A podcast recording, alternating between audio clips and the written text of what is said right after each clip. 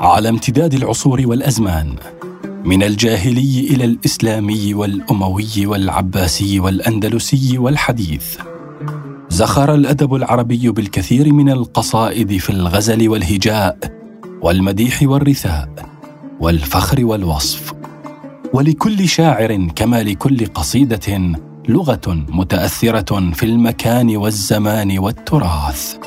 في بودكاست وحي القصيد سنعود إلى قصائد كان وراء كتابتها قصة وحكاية.